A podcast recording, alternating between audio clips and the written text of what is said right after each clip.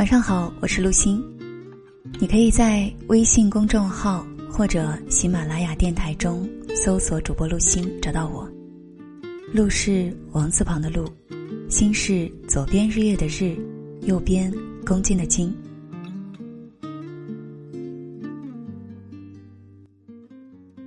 我们的一生就像是一场旅行，每个人在生活中行走，都有自己的步调。漫漫长路上，总会有一个人踽踽独行的时候，免不了时常感到孤单。但每次回头看看，都会发现，旅途中有个人在等着你回来。每到假期。在国外读研的安安都会准时飞回家，守在父母的身边。我时常问他，是不是叔叔阿姨太紧张你，怕你在国外天天出去浪，还是你太恋家，都已经成年了，还要每天黏着爸爸妈妈？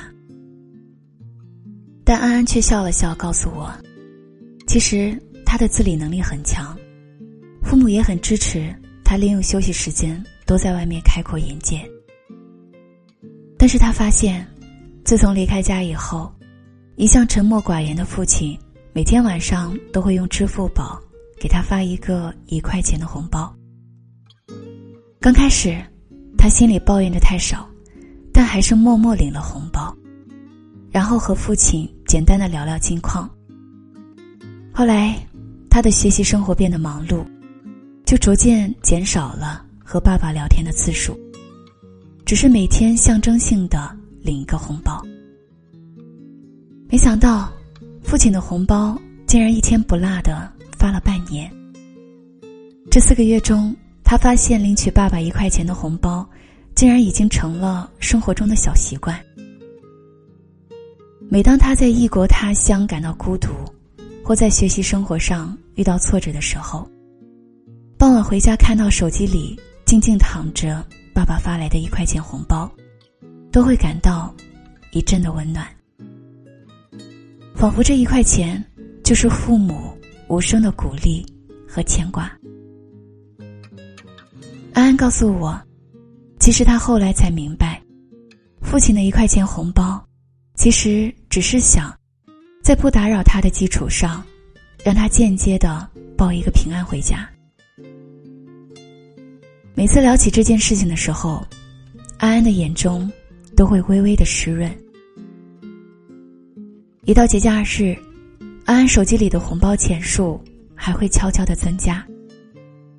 他知道，那其实是父母们无言的在表达对他的牵挂。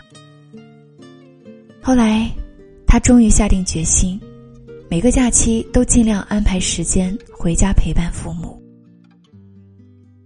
世间所有的爱，都是为了团聚，但父母的爱，却指向别离。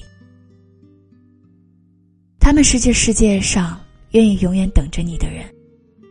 你可以在外面自由闯荡，肆意快活，可是，一旦受了伤，受了委屈，他们便会一直默默的守在你的身边，等你回去，为你遮风挡雨，为你疗伤。我们在新年收到祝福，也通过集五福的新年俗，把福卡连同问候送给身边的亲人和远方的朋友。哪怕是因为坚守工作岗位不能回家的人，也能收到这一份遥远的挂念与问候。过年时，总有人带着思念在等你团聚，如同支付宝新年集五福的活动一样。只有集好了五福，才能过年。福到了，年就到了。年到了，人团圆了，才是这一生最好的幸福。晚安。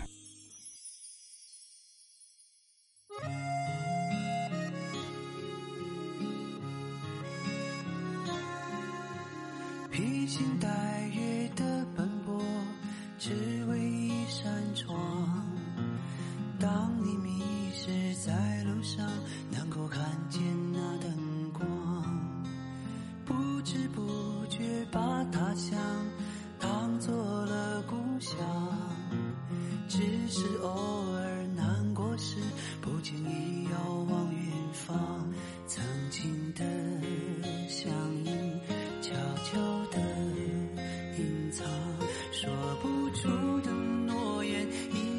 放心上有许多时候眼泪就要流那扇窗是让我坚强的理由。小小的